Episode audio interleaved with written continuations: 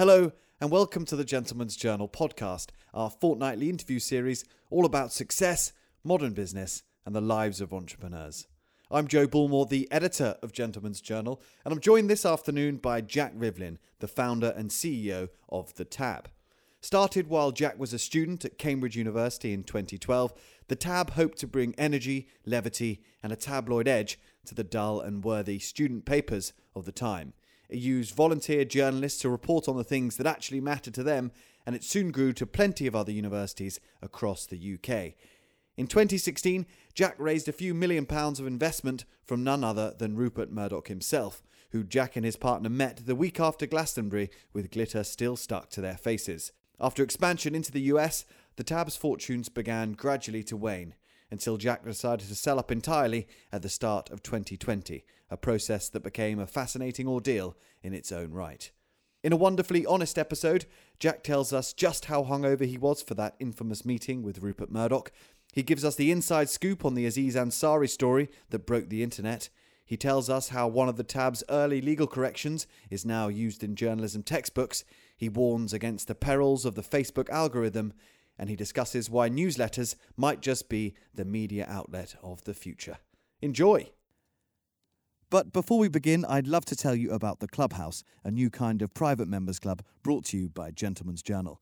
Clubhouse members get two bumper issues of Gentleman's Journal magazine delivered straight to their door, full of all those invaluable insights from the worlds of entrepreneurship, style, politics, and culture that you'd expect, as well as exclusive deals with a range of partner brands, restaurants, and hotels. Not to mention some lovely invitations to some very exciting events across the year. In fact, our podcast listeners, which is you, now get 20% off a Clubhouse annual membership meaning you'll get the full Gentleman's Journal experience for just under £48 a year, which sounds a bit like a bargain to me. Just enter the code POD20 at thegentleman'sjournal.com slash club. That's P-O-D-20 at thegentleman'sjournal.com slash club. Right, on with the podcast.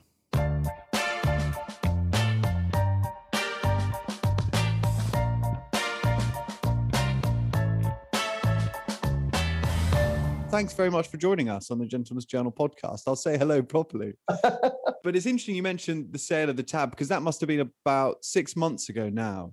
How has that half a year in post tab life been treating you, Jack? Good. It's very different. It's a real relief. I, I think it takes, you know, um, takes a few months to just adjust to your new life and come out the other side of it because that wholesale process, um, I did not enjoy really the whole no. sort of two years or whatever it took.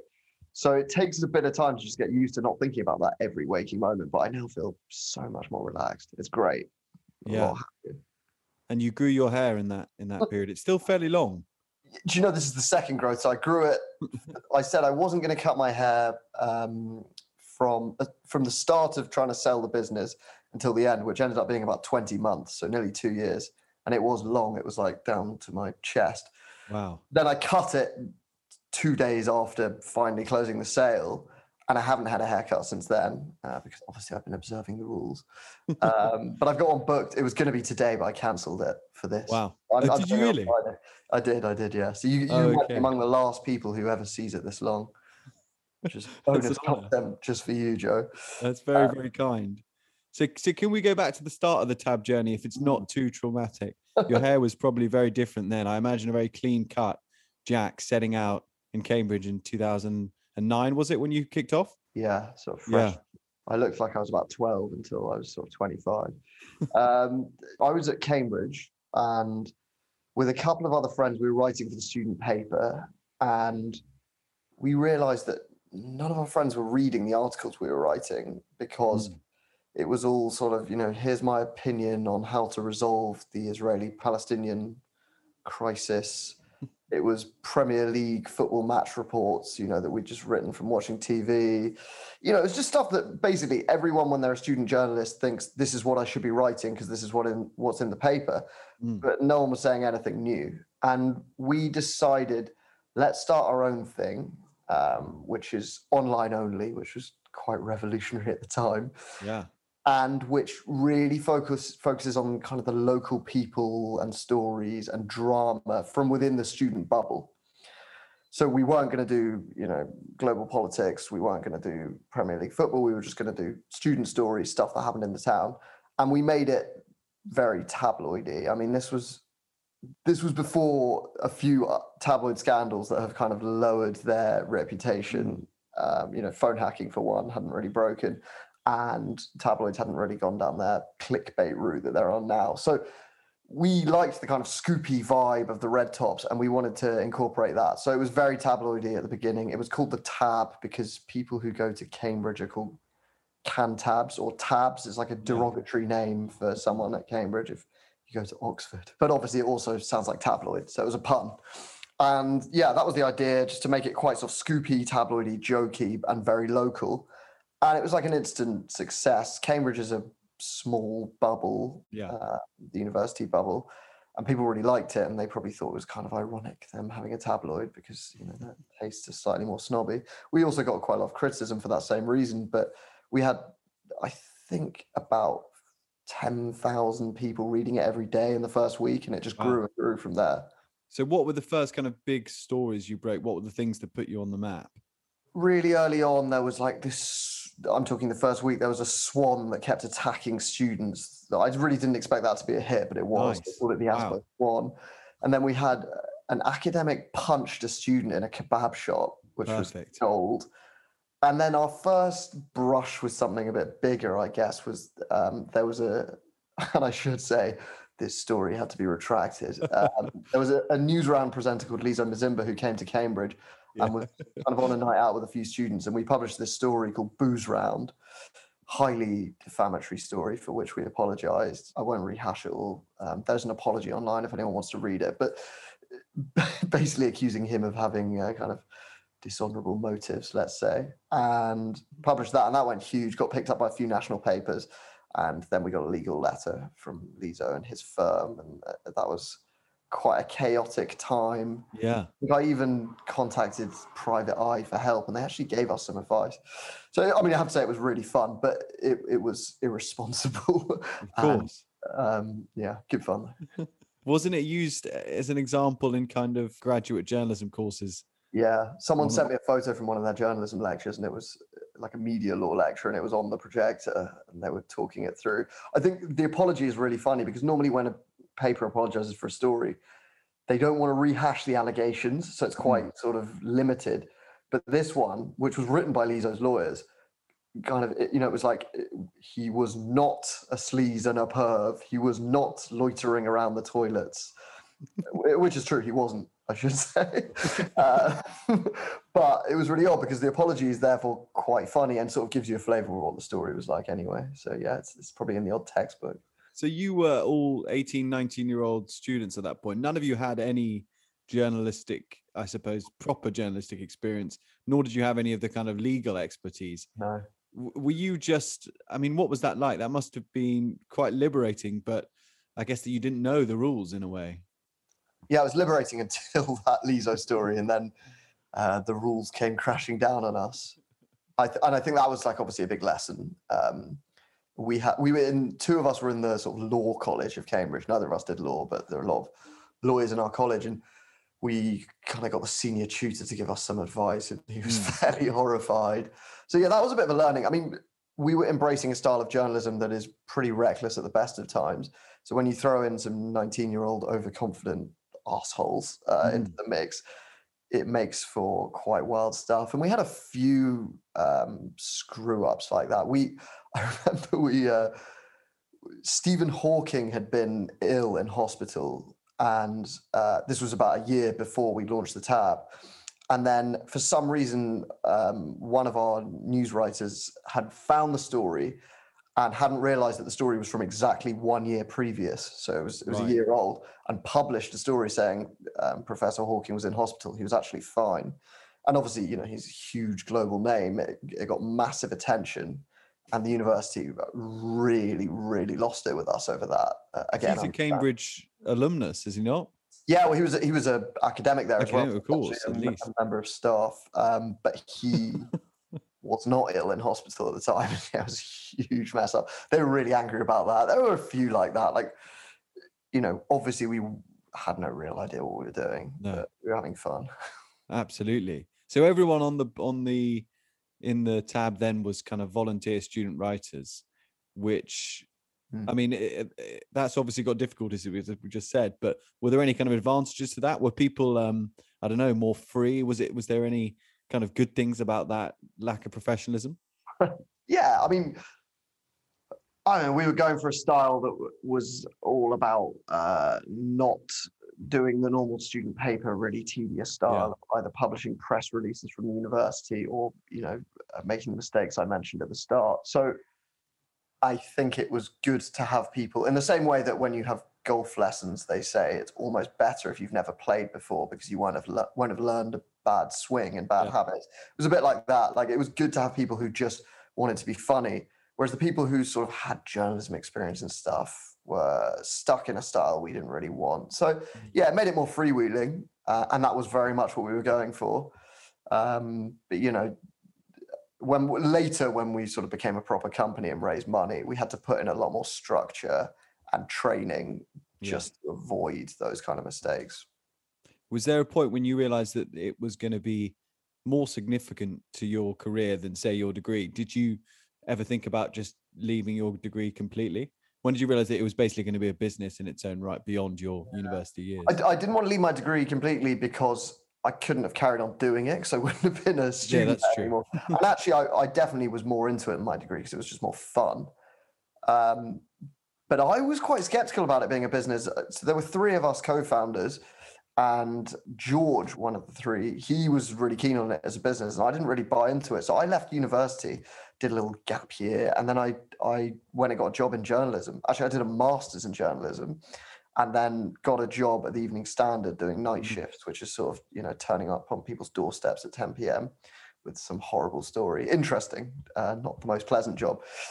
But you know, I really wasn't that sure, and I was kind of desperate to get on a journalism grad scheme. And George really pushed the idea of it being a business. And Taymoor, our other co-founder, just said that, and I, I'm not into it. It was fun, but mm. not as a business. So it took me a few years actually, during which time the Cambridge tab carried on without us and kind of proved that it could um, stick.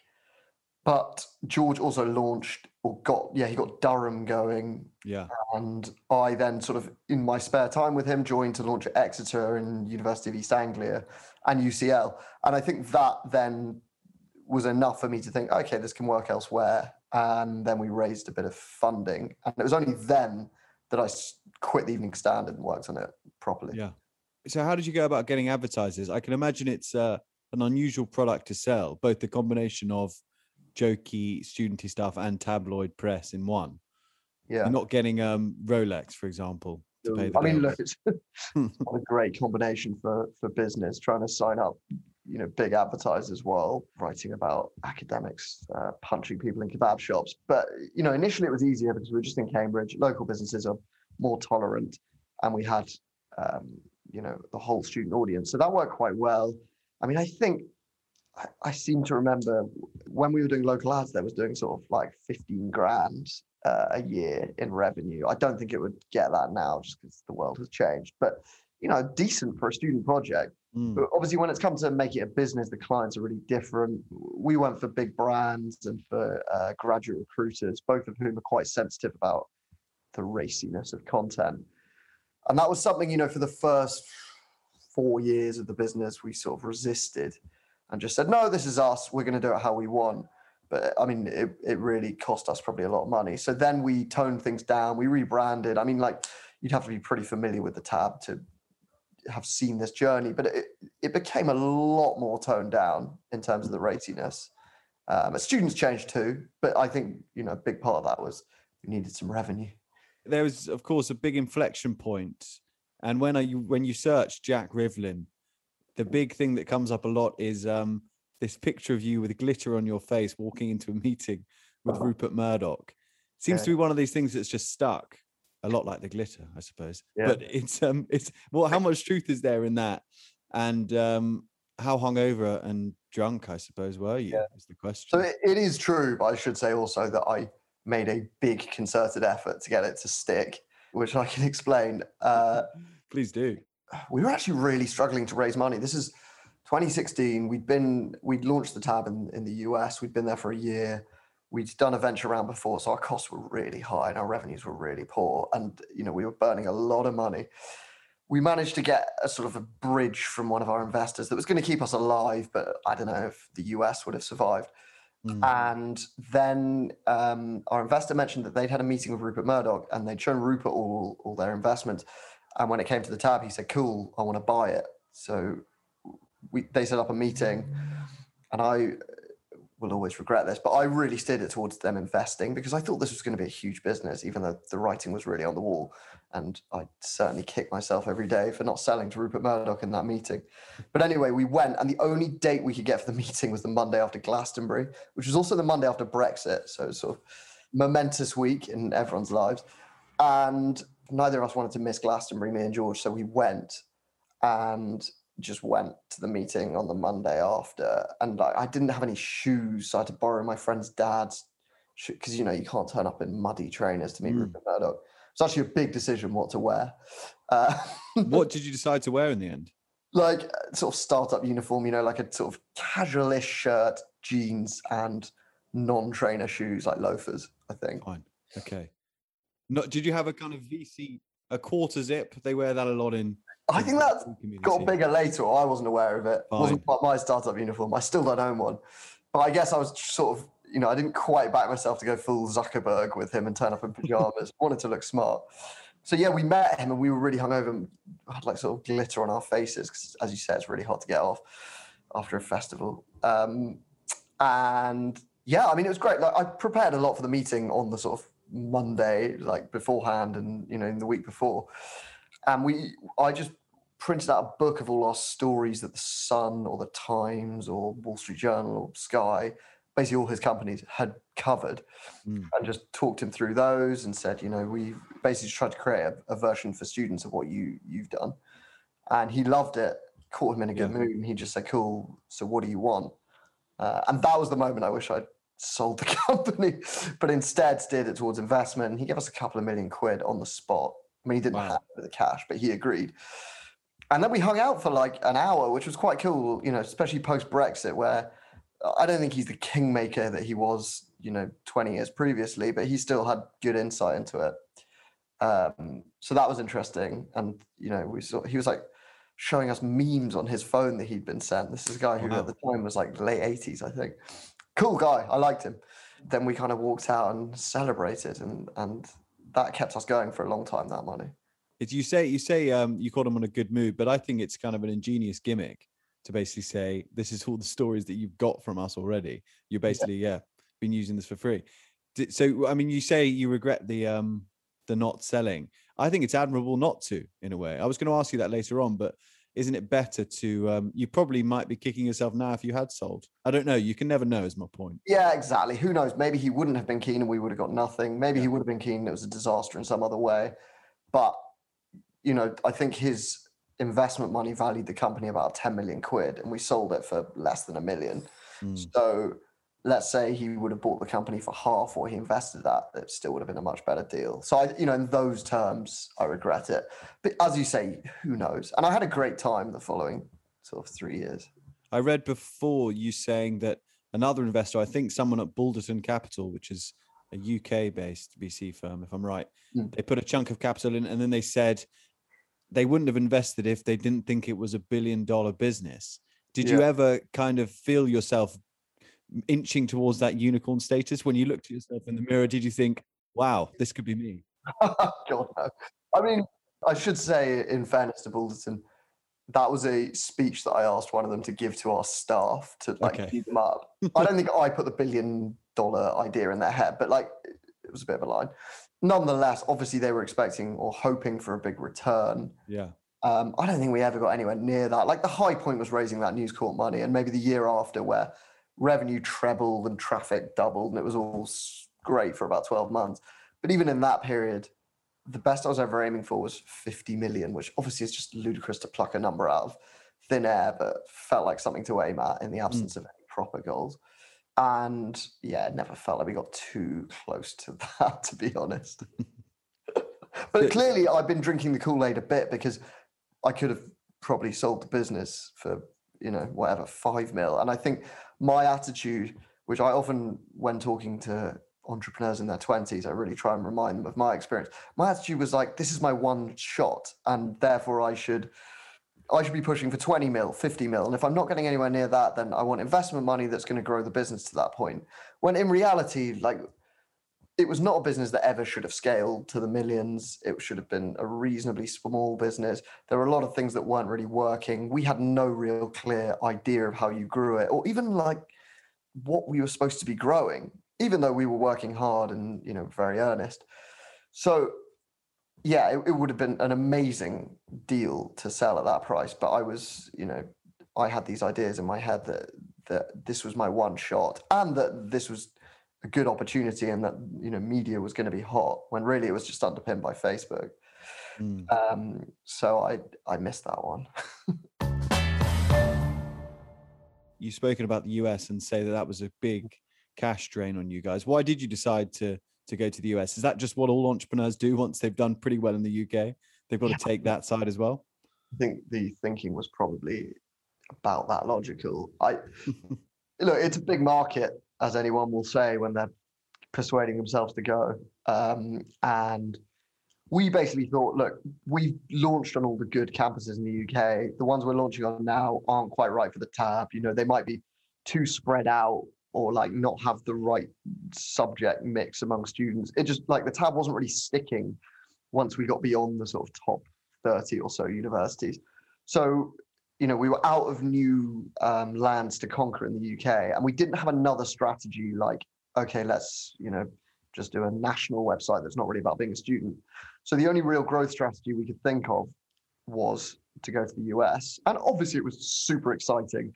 Balderton were keen on it and there are 20 million students in the US. Although I later found out that most of those students are not, you know, they're, they're aged over 25, they commute to a college where they do a two year course. They're not kind of what you'd classically think of yeah. as a college student or a university student in the UK. So for the tab, really the market, just in terms of readers, was actually only two or three times bigger in the US.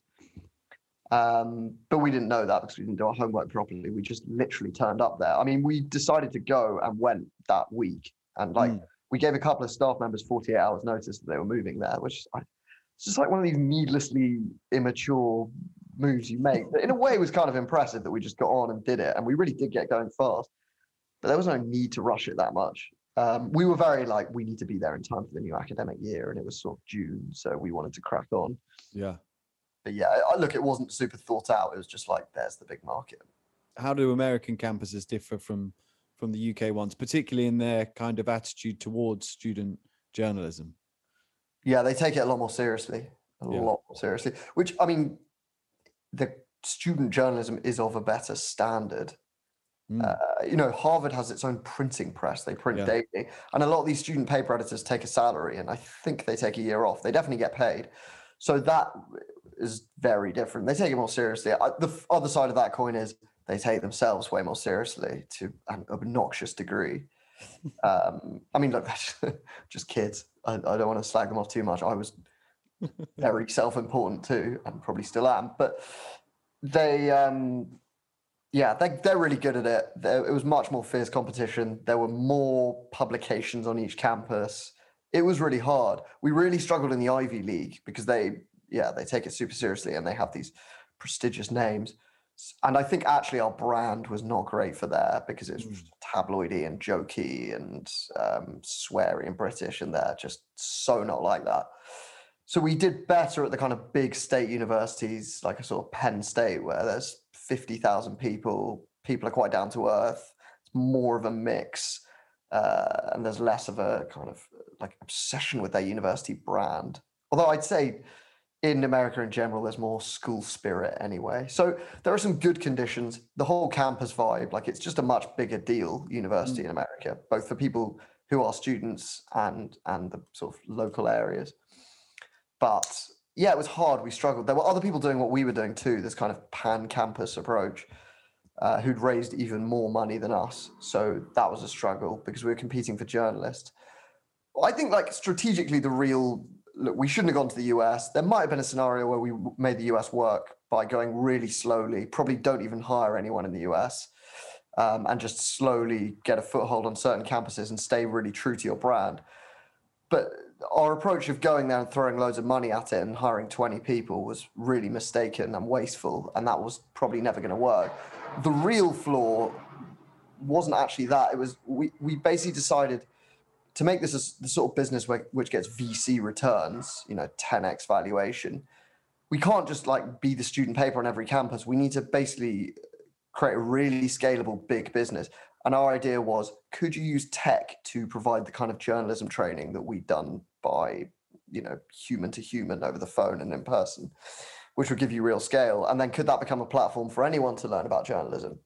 Um, so that was the hypothesis we tested. We hired a tech team who were really good, but like I, our strategy was never going to work. Um, and it was really expensive. And it meant that in the US, we really lowered the quality of the journalism. You know, uh, look, it's volunteer journalism. It's never going to be the Times or anything approaching it. And you're working with people who are new. But we literally let anyone publish anything.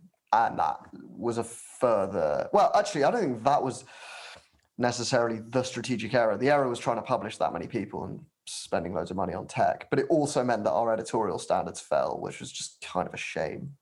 I suppose a big part of that uh, US invasion, if we want to call it an invasion, was uh, babe.net. It seemed like a very interesting premise at the time, a kind of um, proto, I don't know, I can't even talk about this without sounding horribly out of touch, but it yeah. was basically young feminism um, in a way we hadn't seen it before. I want to use words like punky, but I think that's pretty outdated. But anyway, it was activist and it was in your face, definitely. Yeah, I mean, I certainly embarrassed myself a lot trying to describe it in sort of mm. VC pitches in New York. Yeah. The tagline was for girls who don't give a fuck. It was like sort of sassy feminist news brand that wasn't that political. I guess it, it was kind of activist and uh, slightly angry, but it was also really jokey mm. and ironic, but aimed at quite a young audience. And uh, like it had a lot of small successes. So we built up a really big audience really quickly. The brand really resonated. That was obvious. And we broke some quite big stories and we launched like a paid subscription model for this video series that had about a thousand girls, most of them aged under 20, paying for it, mm. which is quite impressive, you know, getting yeah. to pay.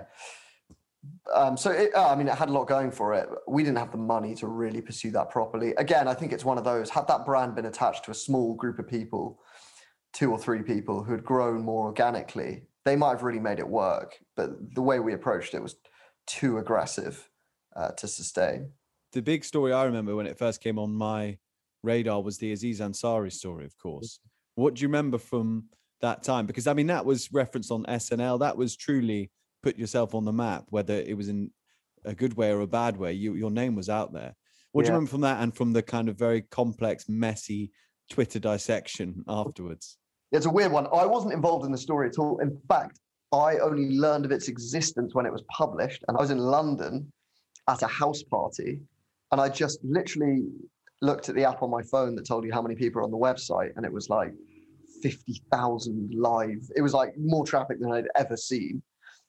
And I just thought, fucking hell, what's going on? Looked, saw it, read it, I think I guess I probably would have liked to have known about it, but it wasn't a big deal. And yeah, and then like all hell broke loose. It was like leading the news everywhere. I flew back to New York the next day, actually, just by chance I was anyway.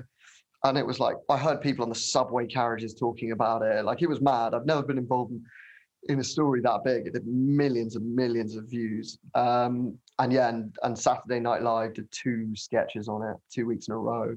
Like it was a big deal, and we got a lot of shit for it. I I think like I don't know. It's an interesting one to revisit. I don't. I don't think.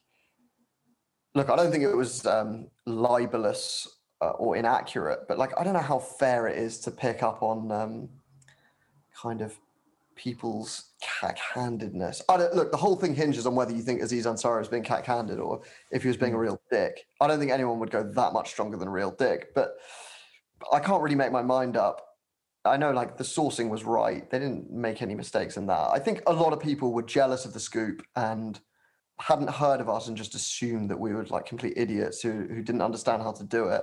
And there was a lot of like people who had done the Columbia journalism masters thinking that they're experts on on reporting.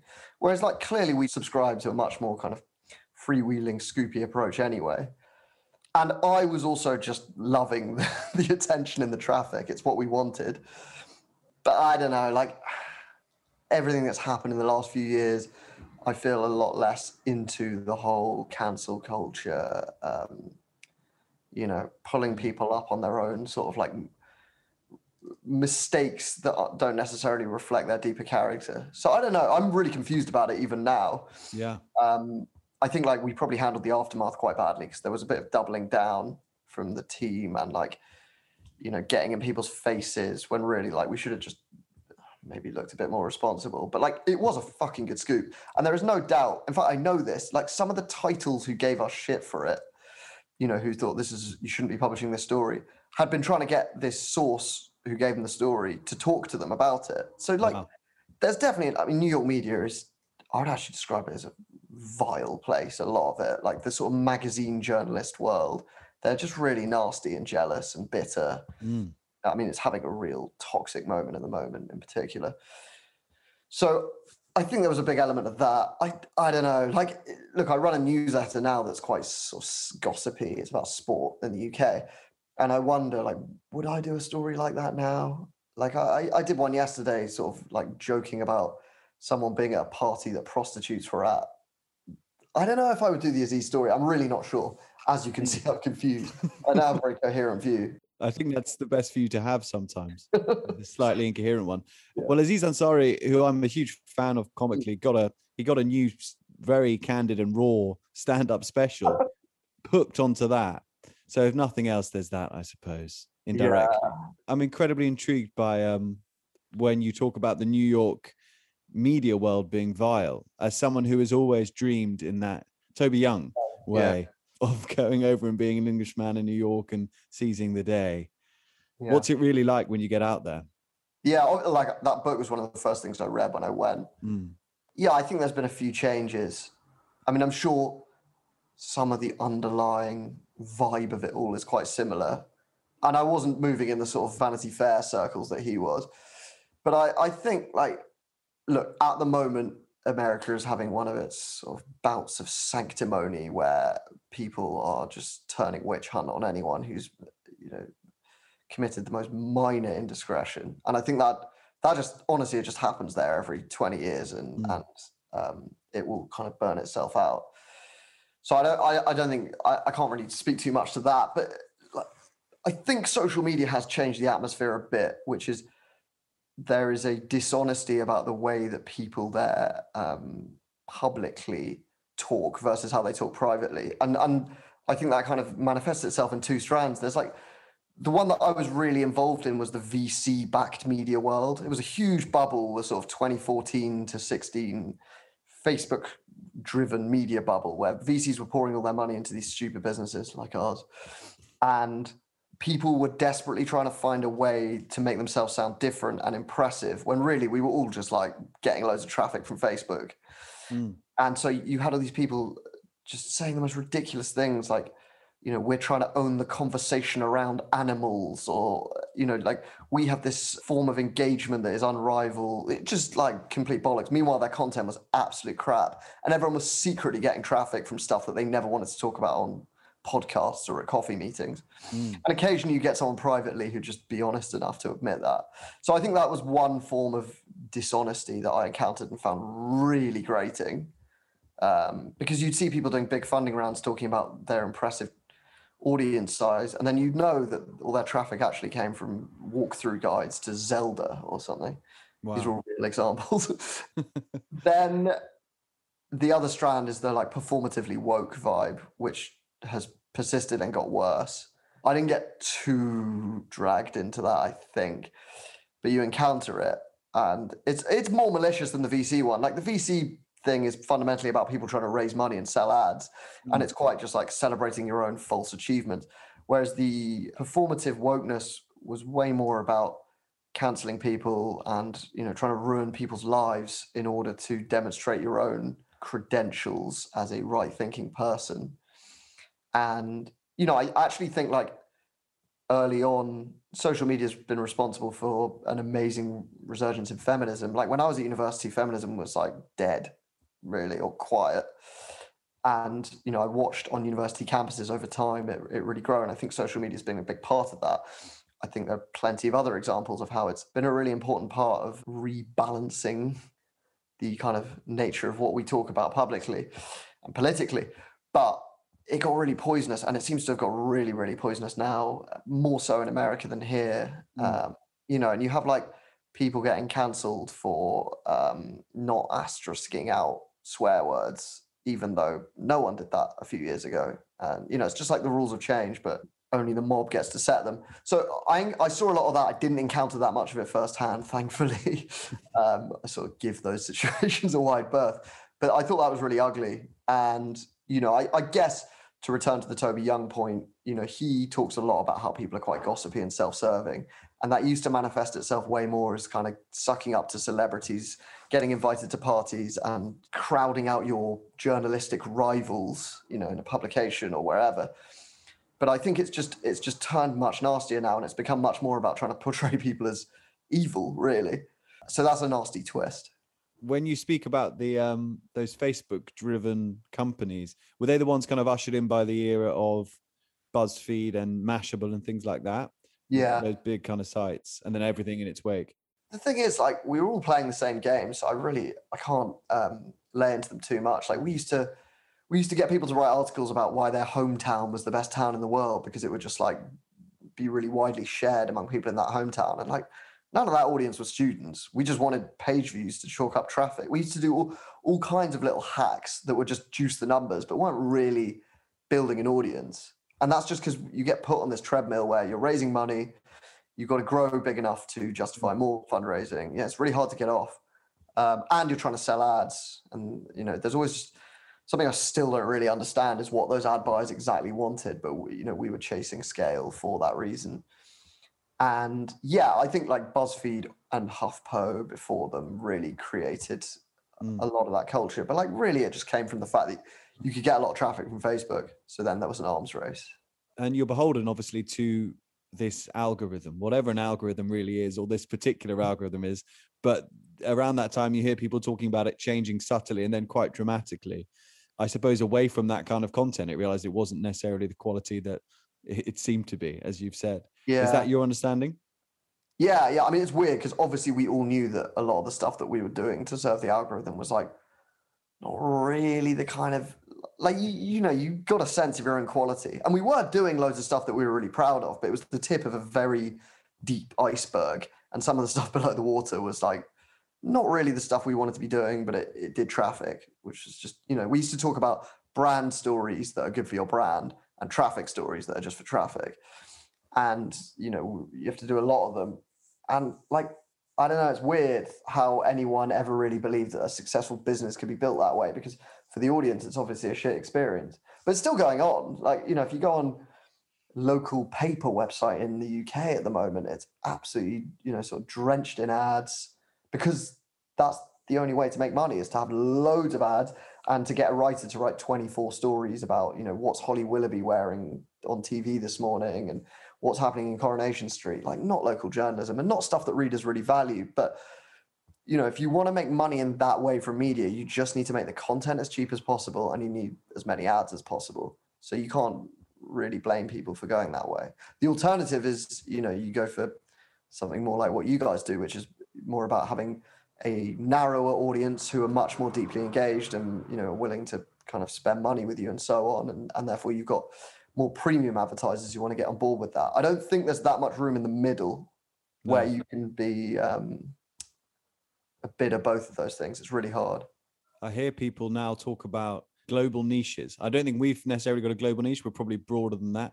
But Graydon Carter was on on the Business of Fashion podcast saying that if he was going to do a new magazine, it would be about. He was looking at a desk calendar, and he was saying it would be about desk calendars. But I'd get the fifty thousand people who care most about desk calendars, and I'd yeah. get them in. Obviously, he's now got his own much broader yeah. well. Yeah, he hasn't gone that way. It's no, funny. I mean, not. I'm I'm kind of the same. Again, like I said, I'm doing something about sport, and I guess my niche is just like it's a very specific form of humor, and humor yeah. is the main thing. But I don't know. It's easy to say, yeah, you should just do a niche thing. I look personally, I'm not someone who I don't really like doing B2B.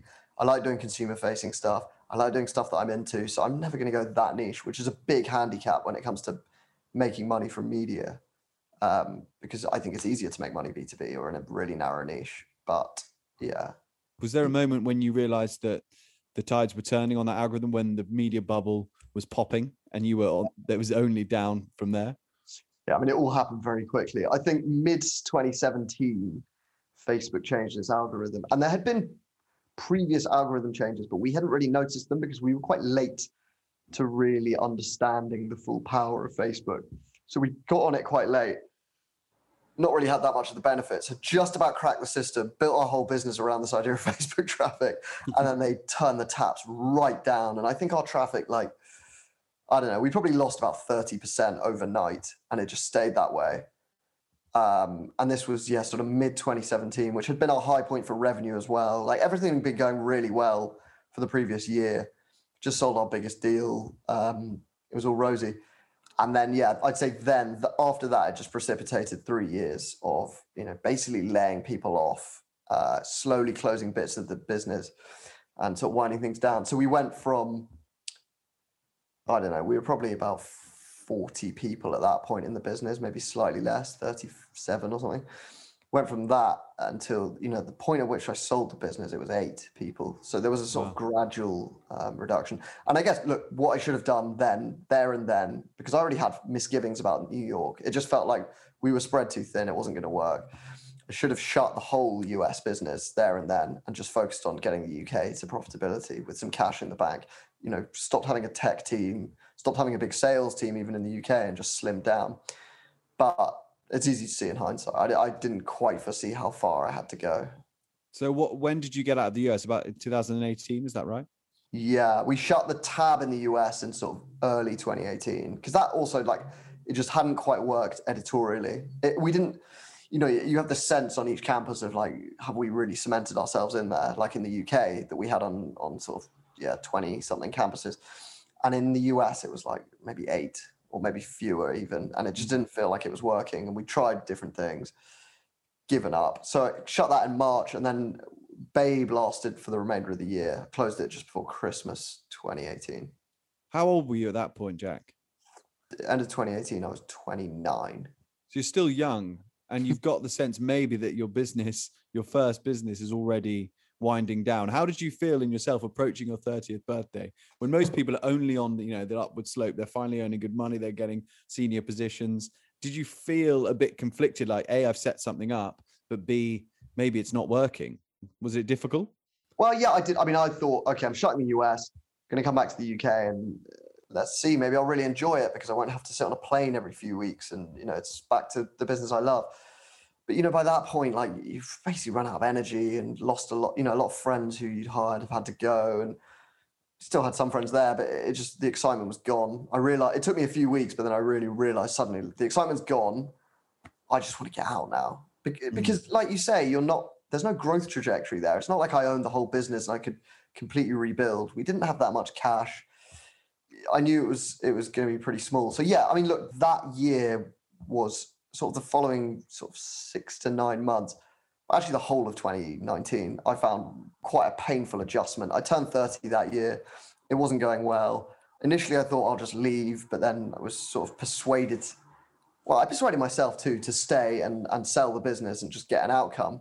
And yeah, I think that was like, you know, certainly wasn't midlife crisis territory at all, but it was it was hard. It was like the hardest period I'd had, hmm. um, really professionally ever and coming to terms with the idea that like this big thing that you thought was going to make you a millionaire and a super success was a failure and that you were now going to be turning 30 and have to start again was like quite hard. In a way you know thinking back on it now i'm sort of nearly 32 i'm actually really glad i went through that at the time and i'm not experiencing that now you know because by the time i finally got the bloody business sold I'd completely come to terms with it. And I feel less now a sense of, God, I need to kind of succeed by X age than I've probably ever felt. So I think, look, it was it was very hard. And actually what came next, um, trying to sell the business was the worst bit.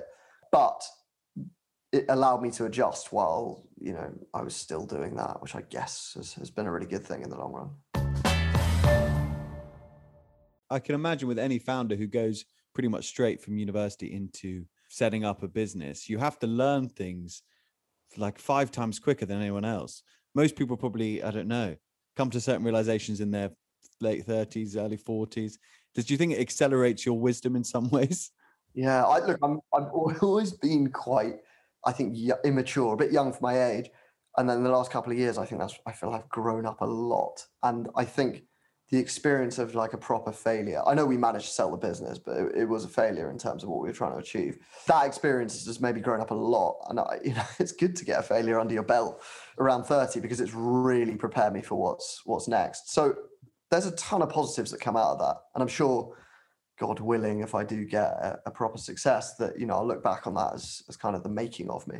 Let's talk about that sale period then, because your medium piece about that is brilliant and admirably honest about your own shortcomings, but also the kind of difficulties and nastiness of some of the, of the wider media business, I guess, and the investment community.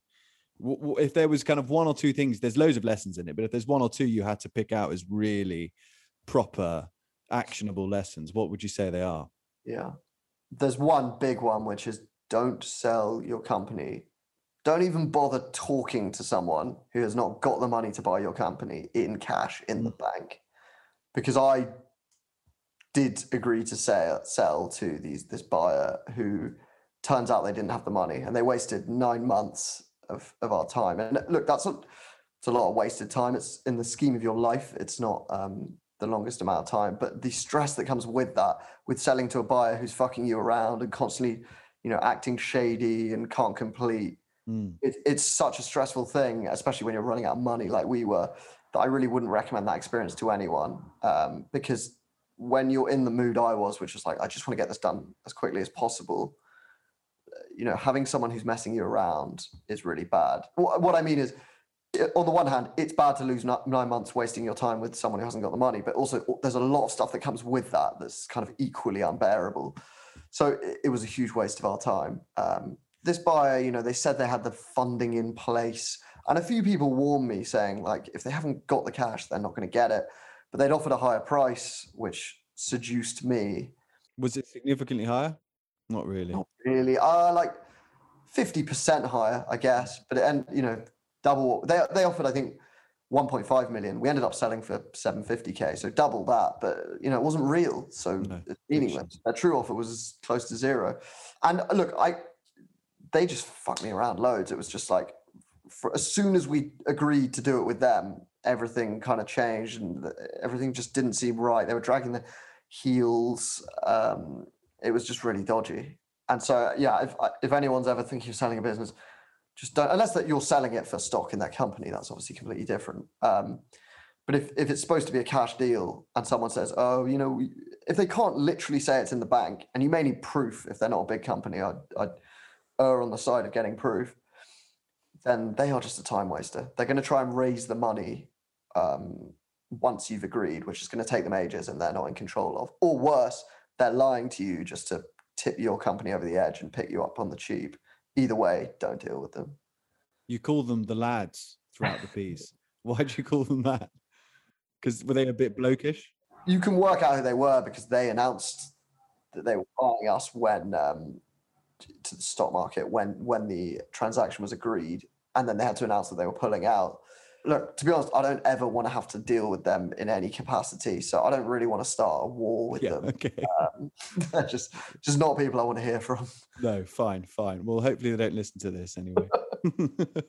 I, I, feel like I'm always dwelling on the tough bits, Jack. I don't know why. I, I, am sorry because there's a lot to celebrate as well.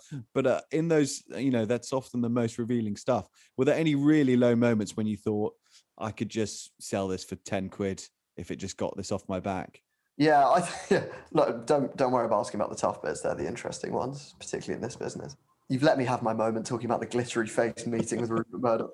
Look, I never wanted to go that cheap because I wanted some money and because that would allow me to do my next thing.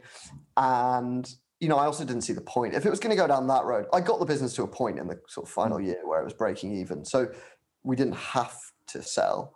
I still wanted to. So at that point, you know, the options were either sell it for a price that you're willing to take, and 750 was the lowest. Like we got offers lower because when COVID struck, you know, we we lost some term sheets. We actually had offers for 1.2 million before COVID, but they became 750 and we had even lower offers and i didn't want to take those because it just felt like what's the point for shareholders? In that scenario i was going to just step down or stay as chairman you know. Yeah. And someone else would run the business. Probably um, grace who's our editor-in-chief so it was never like at that stage but i mean there was a lot of time where i just wanted to throw the towel in. Yeah. And i was thinking i was talking to someone the other day and i was thinking like in a way the lockdown was quite beneficial for me towards the end because like i found going into the office every day and just like trying to keep team spirits up when you have no real news quite hard. And i was i was really struggling with that aspect. So you know if i'd had to be in there every day i think i would have struggled to keep going through it. I mean i think i still would have. I basically once these guys have fucked me around i was like i've got to get this done just for my own um, sense of achievement but yeah it, yeah. Was, it was hard at times what did you do after you finally signed the dotted line yeah i, I, I always thought that I would sort of go on a huge rager, you know, with some friends. uh, and probably a year earlier I would have, but I was honestly just so sort of I felt more zen having got it done. So I, my girlfriend is a sound meditation teacher, and she was doing wow. a gong bath. If you're familiar with those, so I went to one of those. I had a Kit Kat, uh, and I just came home and chilled. I cleaned the dishwasher with a toothbrush the next day. It was all very grown up. But was there a, a I mean, without the the gong bath, which is probably calming anyway. Was there a great um, weight off your shoulders? Did you yeah. feel like a new man? Was it like the day after exams are over when you? Yeah, and it was like that, but also in this sense, I remember when doing exams at school or uni, it would take me sort of a week or so to unwind from it and really feel like it was over and I was free. Yeah. And it was like that. There was like this moment of immediate calm and happiness and relief and like, you know, jubilation.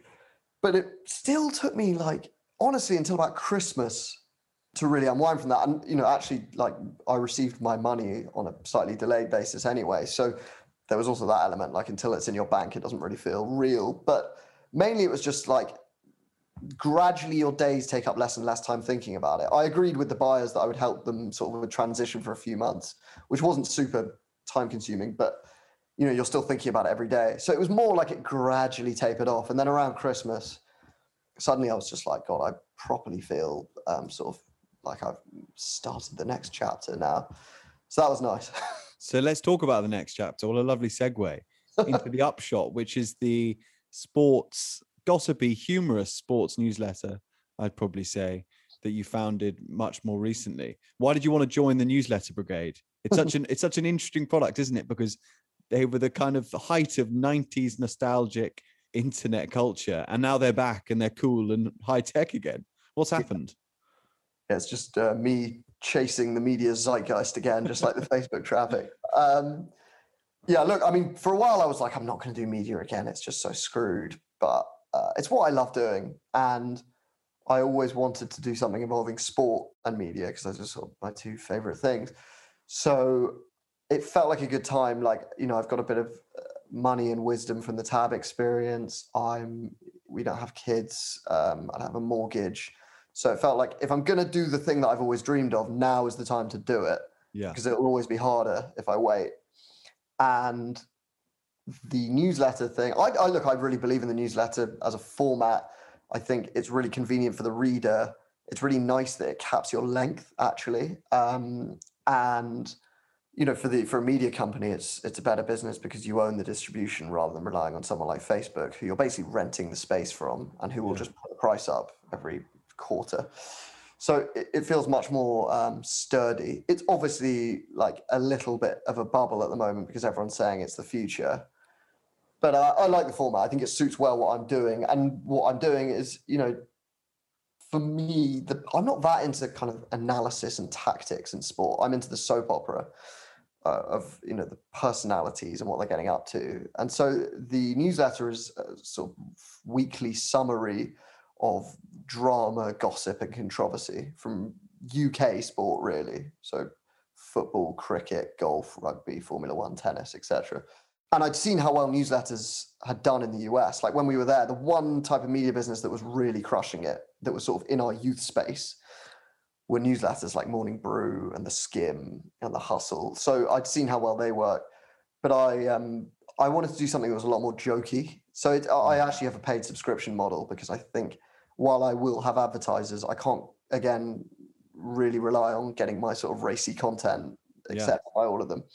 So I, it's free weekly to receive the upshot, but you can pay four pounds a month to get two extra editions a week. And I launched that paying um, system about six weeks ago. I've got 500 people doing it, so it's going well. Long way to go, obviously, to scale that.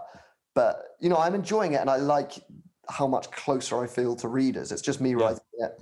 Um, I like the intimacy of it, and you know, as you said, it was quite a '90s thing, and it kind of got replaced a bit by blogs, which was a format that, again, I was still probably too young to be really involved. Mm. Uh, by 2009, when we started the tab, the whole blogosphere was sort of being overtaken by social media. But I really like that intimacy and the slightly off the wall, um, freewheeling style of it all. Yeah. And that's really what I'm trying to capture some of that spirit. I agree. That's what I like about it, about every newsletter, but about yours in particular, which I subscribe to on a free basis at the moment but I may well back up the thing. How many subscribers have you got? You probably don't want to say that. No, I can say I don't mind. I've got fifteen thousand. Wow. Uh, free subscribers, and then yeah, a small percentage of them are paying. So yeah, I mean, the, another thing I like about it is compared to the tab when I was never quite sure what the important metrics were. Mm. This one is super clear. You know, just got to get more people getting the free edition and more people paying. It's really really simple. So that's nice. I like the simplicity of that. Me too. Which, which bubbles do you think are um, particularly tiresome? What are the cliches in the media world right now that you're thinking, God, when's this going to end? And, and if you say podcasts, fine. I actually think, uh, yeah, Gentleman's Magazine. um, I don't know. Look, I'm clearly no oracle when it comes to media. I think it, the whole landscape is a hell of a lot less annoying than it was six years ago when like this, we were supposed to believe that the best sites were these ones publishing just like clickbait yeah. crap. I don't know. Look, I, I I really believe in podcasts as a format. I really believe in newsletters. I suspect like we're back to a much more sensible time where loads of people fail by piling into these formats because they think it's about the format. They think, mm. oh, I need to have a newsletter, I need to have a podcast because a lot of the most successful businesses have them. But it's still about the content, isn't it? It's still about creating personalities and themes and, and you know kind of regular features that people really love and then once you've got that and you've got an audience built around it that you own you can do all kinds of interesting things so i'm not i don't i don't have the same kind of resentment um, towards certain approaches uh, i'm trying to i mean look i'm sure there's some stuff that that is really annoying and obnoxious but i think the creator economy this whole idea that people can split off as individuals and monetize their audience directly, you know, on, on Substack or, or wherever, YouTube, Patreon. I think that's such a positive development. And it makes a lot more sense because the internet is often the logic of the internet is about removing intermediaries, which this does really well. And mm. you know, best of all, it sticks one to Facebook and Google, which is always good news. Quite right. So before you go, Jack, we've got some questions we ask everyone. I often say they're quick fire, but to be honest, people often take a long time over these. You can go either way, but there's one of those I prefer. no pressure. No. So, okay, what was the last piece of advice you gave, Jack? Literally, I actually mentioned it earlier on this podcast, but I spoke to someone last week who was 24 and saying that they were really struggling to get past the fact that they had missed their moment and everyone around them was doing so well and, yeah. you know, I haven't got much time, which on the one hand sounds really ludicrous because the guy's 24 but i can really relate to that when i was 24 i felt way more like i was up against my peers and i needed to have success via a certain age and i think my advice was just you're really young yeah. uh, what was my advice like apart from look you've got so much time uh, to get beyond that i'm not sure i actually offered anything that wise yeah. but i can really relate to that Me too. I think that's actually just good advice. You are really young because 24, you do start to feel over the hill. I wish I was 24, but I didn't do anything of worth at all until I was 26. When I think about it, I didn't, I really didn't do a lot. Yeah. It was kind of just noodling around trying to work out what I was doing. And as a writer, that's kind of what you have to do write yeah. for things that no one's ever going to read and write and write and write. And then things start to happen. But, you know, at 26, I remember talking to my parents like, have I, what on earth am I doing? You paid yeah. all this money for my education. I paid all this money. Yeah. And what the hell is going on? So if anyone's listening who's 24 or 26 or 28, if you're 29, you're too old. no, any age is probably young. And this is a 31 year old. So listen, I've been around. Yeah, exactly. You and I are the same what, age. And what the hell? Yeah. I think the advice I gave, which I'm not actually well placed to give because I don't have kids, was when you have kids, you'll realize that none of this matters because that's what you always hear. And I think, you know, it seems obvious for my friends who are having them. Mm. So, yeah, I, yeah, it's early is basically all the advice I could give that, yeah. that poor guy. What phrase would you like to banish from the earth? Ooh. Um, so the one I used to really hate was reach out because I always felt like it was um, venture capital types mm. trying to sound like sort of Don Corleone. But I actually think it's become so mainstream now. I've really accepted it. Yeah, I say reach out. I find myself typing it in emails, yeah. but it actually is a good phrase for I just wanted to contact you without being pushy. I just want to investigate this and just kind of reach out, you know, as opposed to saying, I'm chasing you on this because it's really late. Yeah. Well, I forgive for using it. Thank you very much. I think I'd still ban it. Look, I, I, there are loads that I see, and I'm the sort of person who gets really wound up by them. But I'm now drawing a complete blank. That's certainly of that school. Like, yeah, you know, I agree. Yeah. What's your worst habit? Quite lazy, actually. So that surprises me. Really?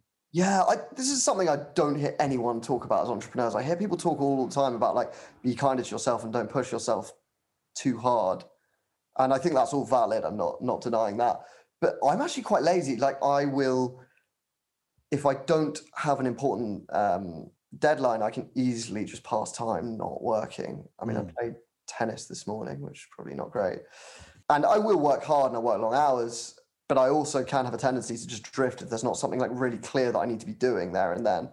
Um, so I, I'm still kind of, I've definitely improved my routine, but I'm still working out how now I have no shareholders or colleagues, how I sort of make myself accountable for that. How's your concentration span? This isn't one of the questions, but I found mine in the last couple of years. I, I like to blame it on the pandemic because you can pretty much blame anything on that. But I can't read a book now for more than a page before I stop and have to kind of go, God, I need to look at a phone, yeah. do something else. This is boring.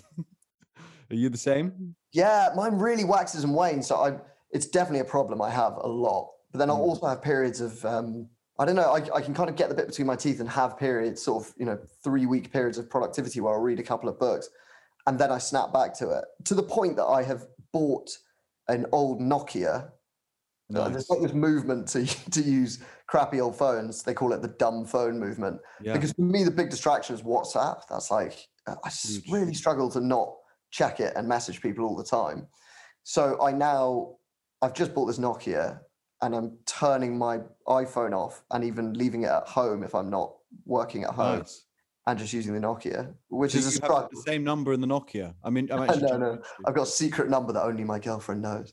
I'll probably have to give it to a couple of other people, like my parents. Almost like a pager. Maybe that's your next project, a kind of an SMS based newsletter that's 180 characters or whatever it used to be. Yeah, predictive text. You, interrupt you playing a game of Snake. Uh, yeah, I, concentration is something I find reasonably hard. I dabbled with those smart drugs at university. Modafinil. Yeah. Did you find that worked? I did that in the third year. People were flogging it in the library. yeah, I did. I found it. I found it really effective, and I took it a lot for my final year exams. It's good for concentration, but if you want to write uh, a feature on it, a magazine feature, it doesn't seem to allow that kind of creative lateral thinking. No, the turns it, it, of phrase. It gives you like tunnel vision, doesn't it? So you can yeah. I was talking to someone about this this morning, weirdly, and it, it, you can process something really quickly, like bash out something that you just need to type up. But you're you're completely right. Like you can't be creative on it at all. No, definitely not. I wouldn't advocate drugs in general. Um, uh, what are you most proud of uh, in your career so far, Jack? Is there any kind of one big story on the tab that you think, "Wow, I'm really glad we did that. That was that was important." Oh, there probably is. I find it really hard to remember all the stories. I, mm. My memory's become really poor for stuff like that. In the same way that I couldn't remember phrases I hate, even though I've got stronger views on it than most people. I think, look, I'm most proud of getting the sale done because not because it was an amazing result, and frankly, it, in kind of how people measure success, it wasn't as impressive as you know raising the money or you know getting all the growth.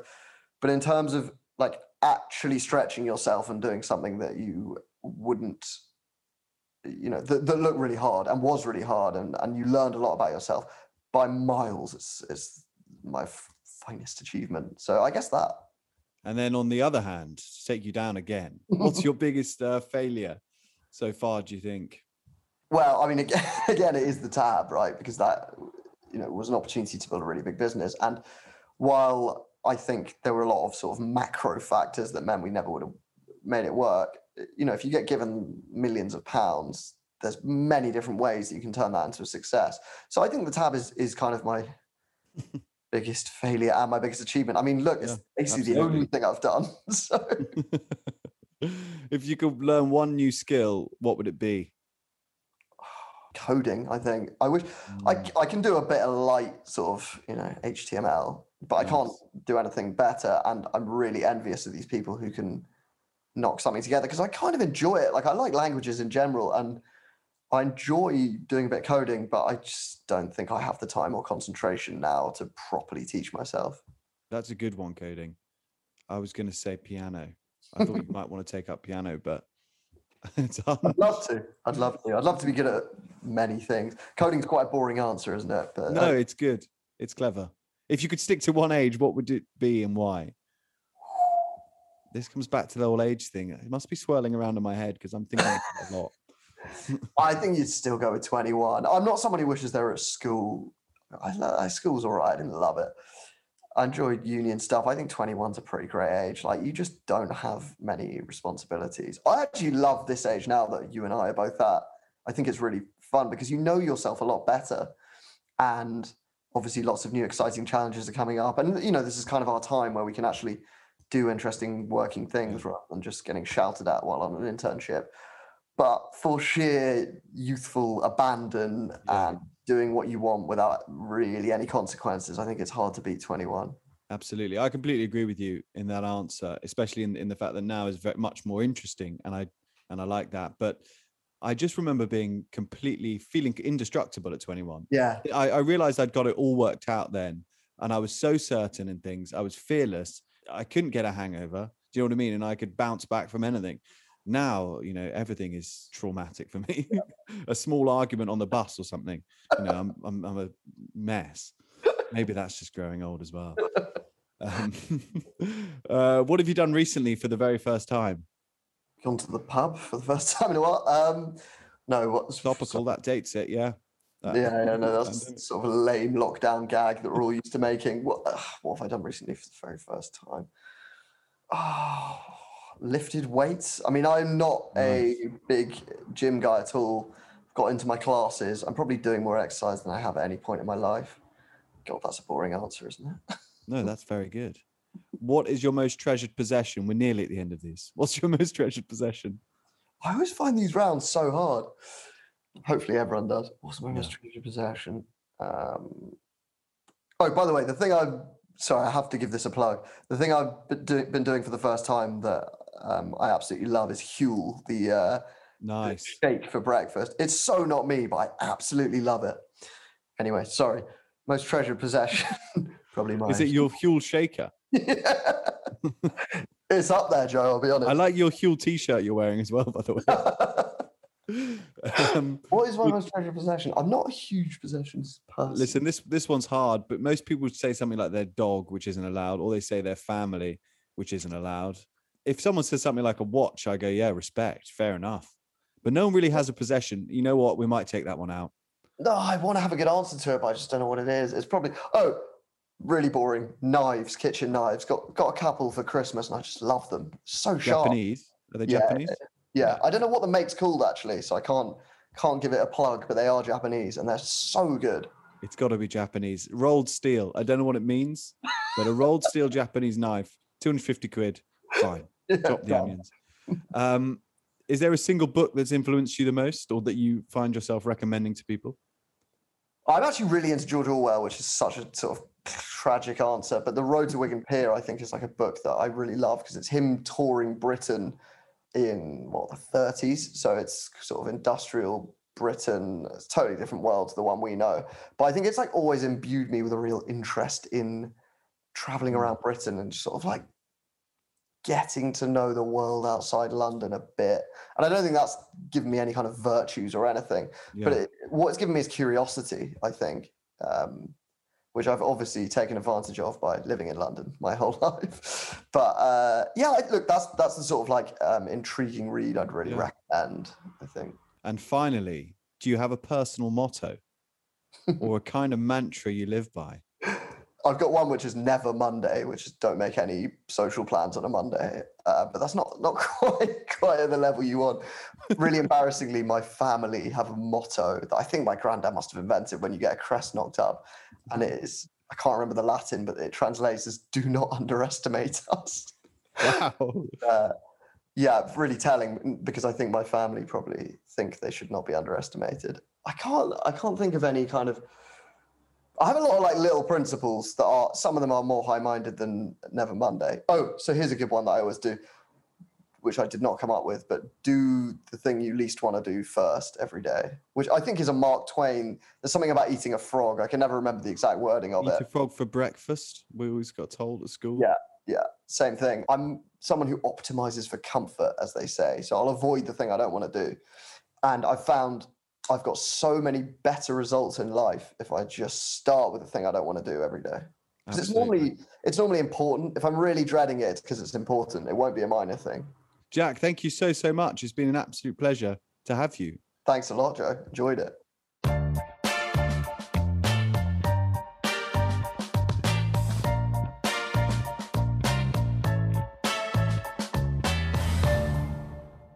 Well, if you enjoyed that episode of the Gentleman's Journal podcast, you'll almost certainly love the Gentleman's Journal magazine, the world's finest dispatch from the front line of luxury, entrepreneurship, and style. In fact, lucky podcast listeners like you now get 20% off our annual subscription. Just enter the code POD20 at thegentleman'sjournal.com to find out more.